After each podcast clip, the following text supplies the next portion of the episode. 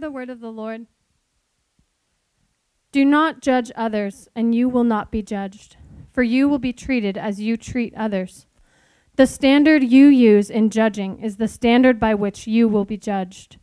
And why worry about a speck in your friend's eye when you have a log in your own? How can you think of saying to your friend, Let me help you get rid of that speck in your eye, when you can't see past the log in your own eye? Hypocrite. First, get rid of the log in your own eye. Then you will see well enough to deal with the speck in your friend's eye. Don't waste what is holy on people who are unholy. Don't throw your pearls to pigs.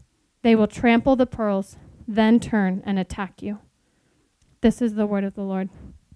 Be to God. You may be seated. Welcome, Sojourn. Peace be with you. It's good to see you. My name's Jonah. If you're visiting with us, welcome. I'm one of the pastors. To the families who came for baby dedication, you ate it. Thanks. This is cool. It's exciting. Um, 11 kids in the two services, so that's a, a, real sign of life for us. They're a gift from the Lord, and uh, we're thankful. So uh, thanks be to God for these babies. Um, the way we usually work at Sojourn is we preach through a book of the Bible and uh, see what happens. And we have a bit of a happy accident this morning, as my man Bob Ross would say. We don't make mistakes, we just have happy accidents. Uh, usually, Mother's Day, you want to be like the nice, welcoming, let's bring flowers, give everybody something nice, enjoy yourself. And now we get Jesus throwing fastballs here, talking about being judgy. So that makes me a little embarrassed, a little uncomfortable, because some of you are here and it's like you're going to get some spice this morning. We get sugar, but sometimes you get the spice too. So it makes me a little uncomfortable for the guests that are here. Uh, but I also think it's so funny that this is the passage that came up on Mother's Day because moms be judging people, amen? I know. I'm going to get the pain out on the intro. My dad just said, be careful, um, if you're wondering who I'm talking to up here. Uh, so, you know, play date, one of the judgiest hours of the week. Amen. Uh, I don't know, like 10 days ago, I was at a park down the street from my house, and there's like two different sections of the playground, and there was a, there's a tube thing that connects them. It's probably 12, 15 feet off the ground uh, Sertoma Park, if you've ever been there. And I was playing with my kids, just being one heck of a dad, just out there wrestling, running. And we get up there, and there's a three year old, maybe a four year old, who has like one leg on top of one of the bars and then the other leg on top of the tube. So he's perched like Spider Man, 15 feet off the ground. And again, he couldn't speak clearly, so however old he was. And I looked at him and was like, hey, buddy, you sure you're supposed to be up here like that? And he looked at me and said, Mama said it's okay. Mama says it's okay. And I didn't say it with my mouth, but I said it in my spirit. Your mom's crazy. you don't, you can ask my wife. I'm a little bit free spirited with our children, but you don't let a three year old climb 15 feet off the ground with no, I mean, no nothing. That's like got ER written all over it. Um, you ever had that nervous experience being in the waiting room of a doctor's office? Because there's always this kind of just don't say the antibiotic word because here's what will happen. If you if you got your infant and you're like i'm to get on I, hopefully he can get some antibiotics for his ear infection you know one of the moms is over there saying you let your child take antibiotics?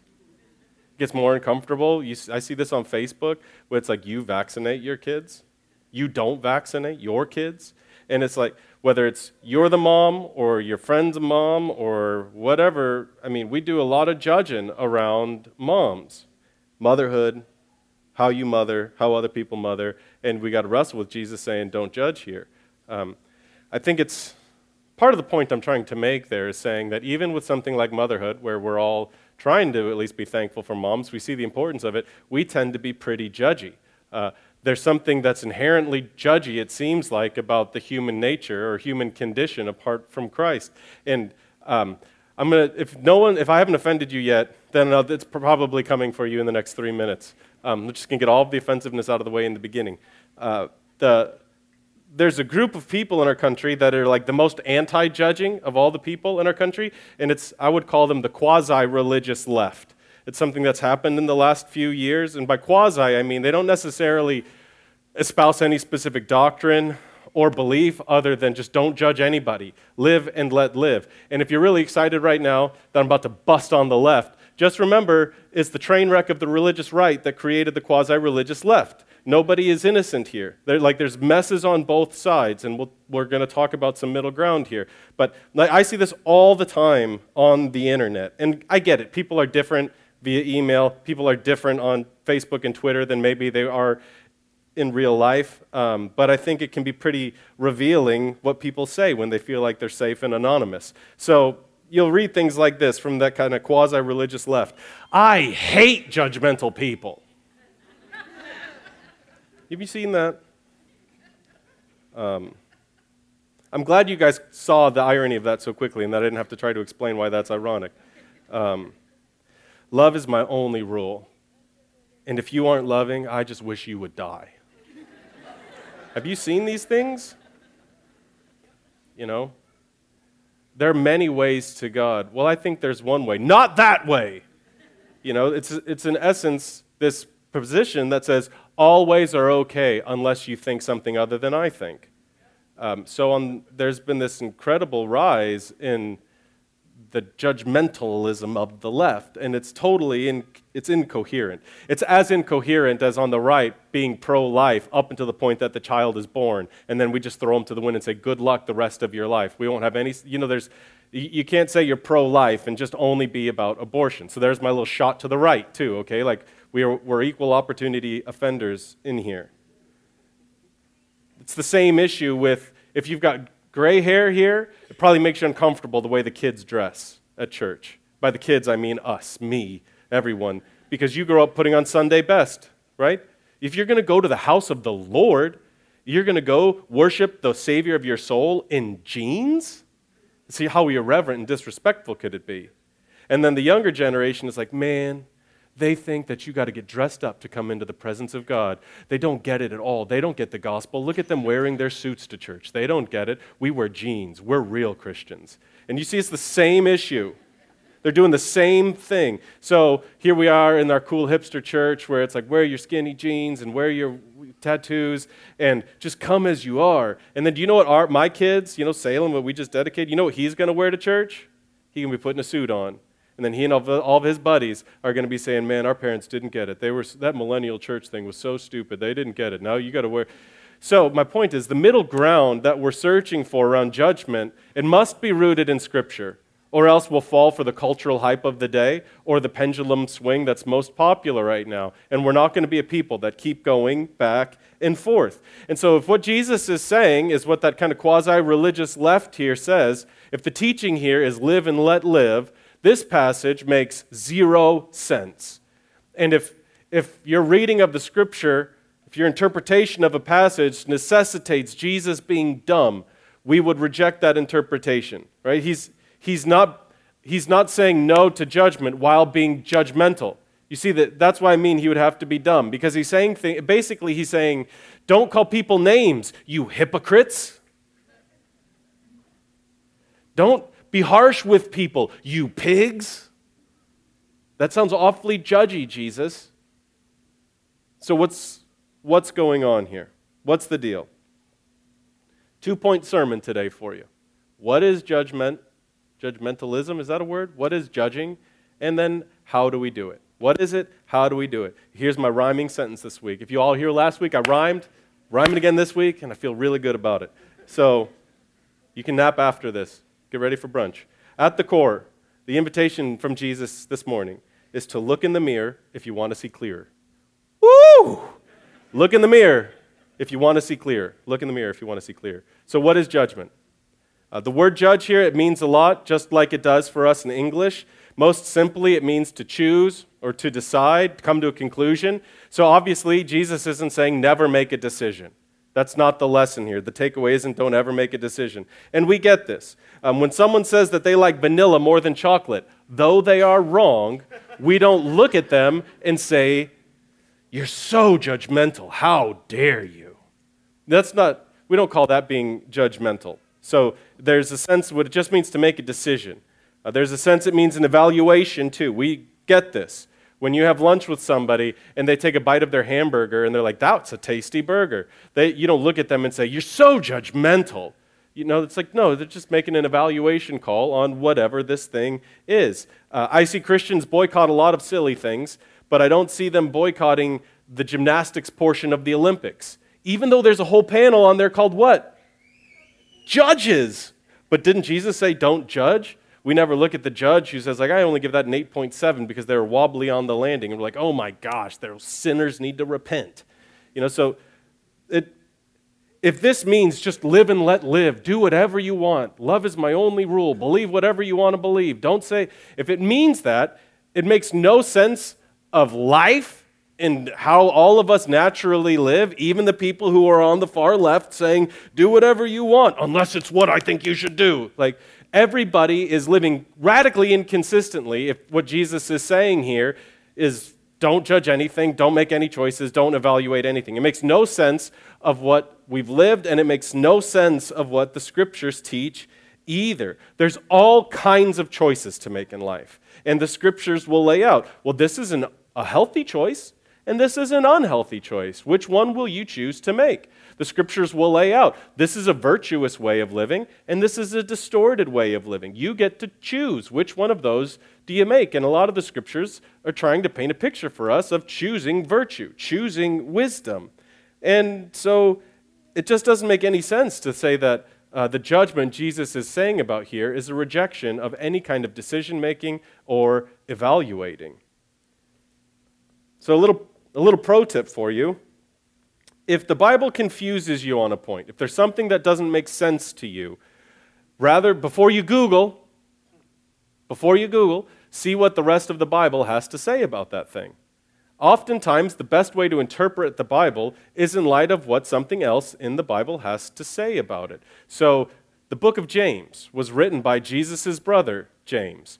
And chapter 4 serves as, uh, in some ways, a commentary on the Sermon on the Mount, which is where we are right now. And James has a long section about what Jesus is saying here around being judgmental. So here's what James has to say to help us understand what Jesus is getting after. He says, Don't speak evil against each other, dear brothers and sisters. If you criticize and judge each other, then you're criticizing and judging God's law.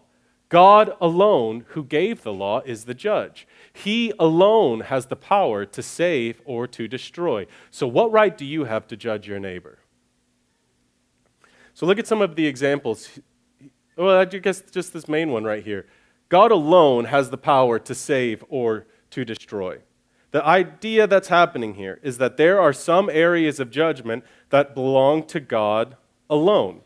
So, the, the judgment that Jesus is prohibiting us against is the judgment that reveals or that is left only to God, that only God can do. And it, it's rooted in the places that only God can see. So here's the principle Jesus is saying, you may not condemn or assess the heart of another human being. Let me give you some examples. Uh, you see your buddy or whoever yelling at their kid. It's appropriate to say to them, you shouldn't scream at your child. Don't scream at your child. You shouldn't do that. Now, where that gets a little bit too far is if you say to them, or you say to your buddy, like, you know, Jessica screams at her kid. I don't even think she's a Christian.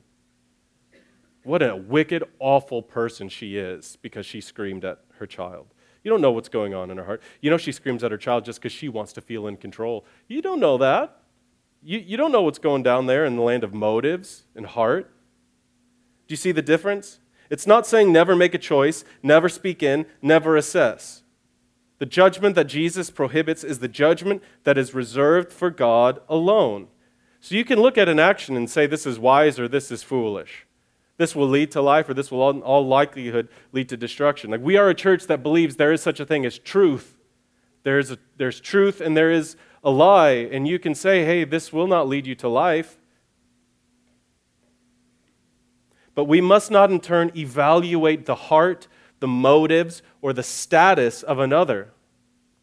We cannot make or call, we cannot make a call on realities that only God knows. We can judge behaviors and choices. We cannot judge motives and hearts. That's only up to God. Only God has the power to save or destroy. Only God sees the hearts of people. So that's, that's what judgment is. And the explanation for okay so so what how does this show up in our relationships how do we live this out Uh, Jesus explains that part of it to us through two what I think are pretty hilarious parables. They're real quick, rapid fire, pop, pop. And if you don't think they're funny, that's okay because they're super familiar to us. You can just let your mind sit on them for a little while afterwards, and maybe you'll see the humor in it. The, the first, I think the first invitation, the first parable says to know yourself. If you want to judge other people well, the first move is to know yourself. Uh, and he talks about this guy, I call him Telephone Pole Tommy. Um, you'll see why here in a second. Verses 3 and 5. Uh, Jesus says, Why worry about a speck in your friend's eye when you have a log in your own? First, get rid of the log in your own eye. Then you'll see well enough to deal with the speck in your friend's eye. So, log, log up there. The, uh, the imagery, think of a telephone pole. Okay, this isn't like you got a twig stuck hiking. It's a telephone pole. It's intended to be absurd. So, you know, countdown is on for brunch. Our reservation is in 90 minutes, and you're sitting at brunch, you're enjoying it, whatever, and you see a dude walking down Main Street with a telephone pole in his eye. Like, all of us would be like, something's not right there. Something is off. We should go check on this guy. And you come out to talk to Tommy, and you're like, Tommy, how are you? He's like, I'm so good, man. Happy Mother's Day. Like, you feeling all right, Tommy? He's like, feel great. Life is good. Everything's fine. Like you have the absurdity of he's got a telephone pole in his eye, and the second degree of absurdity is he doesn't know he has a telephone pole in his eye. We would be judging the heck out of that dude. Like how what a moron do you have to be to not feel it and not see it? And then think about how well do you see if you have telephone poles in your eye? Not so well. So, the principle here. Y'all heard of the theologian Ice Cube before? I worked hard on this one. worked hard on it, Ricky. Uh, Ice Cube gives us the application. He says, Chickadee, check yourself before you. Amen. Check yourself before you wreck yourself.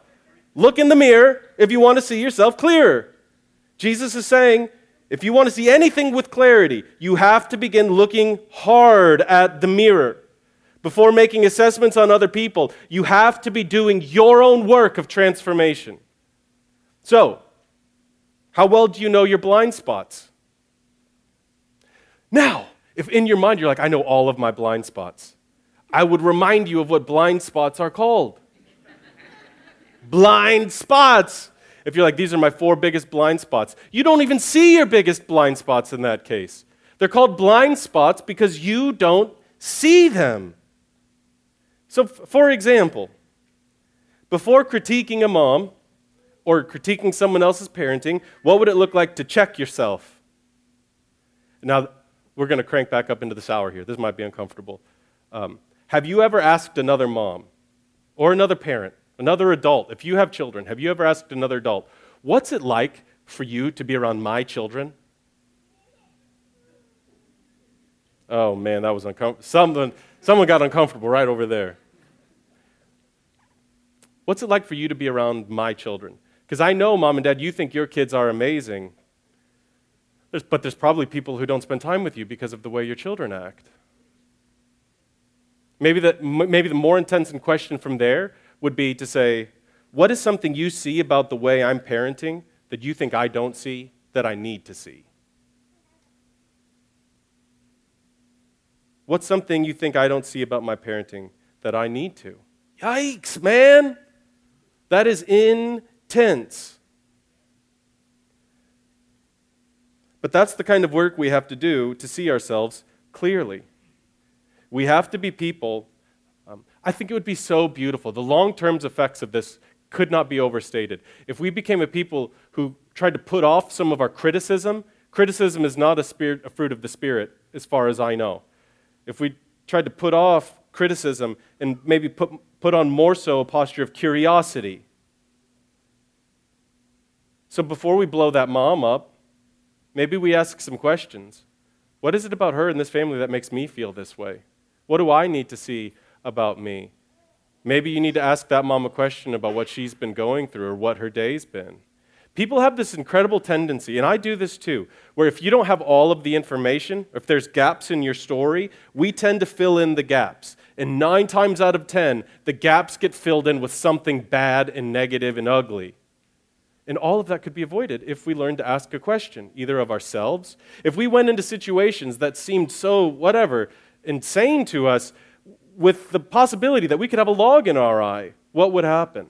What would happen if we took a posture of greater curiosity in these situations? So, before you, I don't know, you fire off that email, or maybe you're really mad that I talked about the left or the right the way I did, and you, before you blow up your pastor or your community group leader, your buddy on Facebook, your sister in law who's coming to brunch, before we let the guns loose, what would happen if we learned to ask some questions, both of ourselves and of whoever it is we're so upset with? Because again, we tend to think the absolute best of ourselves and the absolute worst of others. Amen? You all know that? Have you recognized that? It's so easy for me to give myself the benefit of the doubt, but as soon as I have to give the benefit of the doubt to somebody else, if we want to judge in a way that's helpful, we have to see ourselves more clearly first. And if we want to see others more clearly, we have to begin by looking at ourselves in the mirror. So, most practically, who is it that's speaking into your life? When was the last time someone really pressed you? How do you respond when someone disagrees with you or confronts you? Maybe the simplest way to put it is who are you listening to? And I would, for the, especially if you've got little ones at home, I would just encourage you, like, it can't only be your spouse. It's okay for your spouse to listen to you, but I just I think you're setting yourself up for failure if your spouse is your accountability partner, your main spiritual mentor, your source of emotional connection. You know, they're a romantic. It's like all these 57 different roles that we're expecting the spouses to fill, and there's a vested interest in seeing the best in each other in there, right? Like it, it's not always easy for the spouse to say the really painful things that we need to say. If the only person that speaks into your life is your spouse, there's a good chance you have a log hanging out in your eye. How do we judge? You have to know yourself. You have to do your own work of self awareness. You have to have people involved in your life speaking into it. Don't be telephone pole Tommy. Get other people involved in your life. Let them ask questions. Be vulnerable. Open yourself up. So, how do we judge? Know yourself. Second, know your audience. I think this one is funnier. It's okay if you don't. Um, don't throw your pearls to pigs. They'll trample the pearls, then turn around and attack you. Um, so, pigs and pearls. It's funny, by the way, watching how professional Christians try to make sense of this and read into all of these different things, and the pigs mean this, and usually it revolves around like a qualitative status of another person, which I think is kind of funny because that's exactly what Jesus is teaching against here. You know, like those filthy, awful, nasty people. So, what does this have to do with? Let's, let's ju- try to jump into the imagery a little bit. Uh, pearls in front of pigs. Imagine you're walking out of the parking lot, and on your way to your car, you see a diamond ring on the ground. And um, I think I offended some people. I said, not like a seminary student's diamond ring, and that's not like a knock on set. Their diamond ring means more because they didn't have any money, but it's, it's only worth a couple hundred bucks, right? It's like the best I did. I love you, baby. I mean, y'all remember when Kobe Bryant got caught doing things he shouldn't have done and had a press conference and gets out this like pink orange gigantic ring. If you don't know, if you don't know the Kobe Bryant saved my marriage ring, find somebody who's wearing sneakers at church or like with Nike or if they got Jordans on and ask them what's the Kobe Bryant ring story. It's a ring that you, we could pay off several houses in our church, pay off the mortgages with this ring. I mean, it's like a ring ring. So you see this huge ring. I'm sure now the, don't church it up and be like, oh, I would take it right to lost and found. It's like I'm sure you would. I'm sure you would. You're all great. But when you look at it, would not your mind spin for a moment because you see how valuable this, what this thing represents? This ring could do a ton. Now, maybe you're a, a, strange human being and you're like, I know what I'll do. I'll throw this in a pigsty. And you put it in your pocket. And you go out to, we've got farmers in our church. So you go out to their farm who they're raising pigs and you throw the diamond in there. And what will the pig try to do? He'll try to eat it. Uh, is this a statement on like the ontological value of a pig? It's like, no, if you throw a shoe in front of a pig, it'll eat it. What's the, the most generally speaking, what is the lesson here? He's saying that It's not that pigs are bad or that they're overly dumb. What he's saying is pigs don't know what to do with jewelry. You see that? They, you pick up a diamond ring and you're like, oh my gosh, this is amazing. A pig looks at it and they're like, this looks delicious because it's shiny. And they'll bite it and it'll mess their teeth up and they'll still be hungry because they got a uh, roused appetite and they'll go over the next thing that looks like they could eat, which would be you. It's not because they're like that dumb, it's just that it's beyond them. They don't know what to do with jewelry. So, what Jesus is saying here is don't give something to someone if they're unable to receive it. Don't give something to someone that's beyond their capacity to hear it. You may have to drip some info to them. Like, we're trying to save up money for our kids' college fund. And when we get our quarterly statements, I don't sit down with my five year old and be like, all right, buddy, let's go over the performance this year. Year to date interest is. It's not because he's subhuman or he's not worthy of the information. It's just beyond him right now. So I promise you this will happen. If you start doing your own work, you take your soul seriously. You get other people speaking in. You've hired a therapist. You're doing consistent Christian disciplines. Like you are doing your work. One of the saddest things you'll come to see is how few people will do theirs. You'll see that we love making excuses. It's that thing, it's that issue, it's that dude, whatever. But very few people will do their own stuff. And what you will find in that is people reading into your motives, people judging your heart, and you'll see inconsistencies in their life. You'll see the log in their eye, which is funny because they don't see it. And you'll want to say all of this stuff to them because your therapist has taught you about these things and what goes on in the soul and what they're missing. And they're just not ready to hear it. So you can't just blow them up. You can't just unload everything that there is to say on there. Not if you want to be helpful, not if you want to build relationship. So, how do you judge? You got to know yourself and you got to know what the other person can handle. So, listen, and a lot of this gets wrapped up in well intentioned Christianity. So, if baby's in the hospital and you go to visit, mom hasn't slept in three days because she's been praying and crying for three days, that's not the time for you to tell her about this experimental treatment or this product that you have for sale that will convince that you're convinced will heal them. You know what I mean? Like some of the some of the moms that were up here in the first service, like there's first time moms there.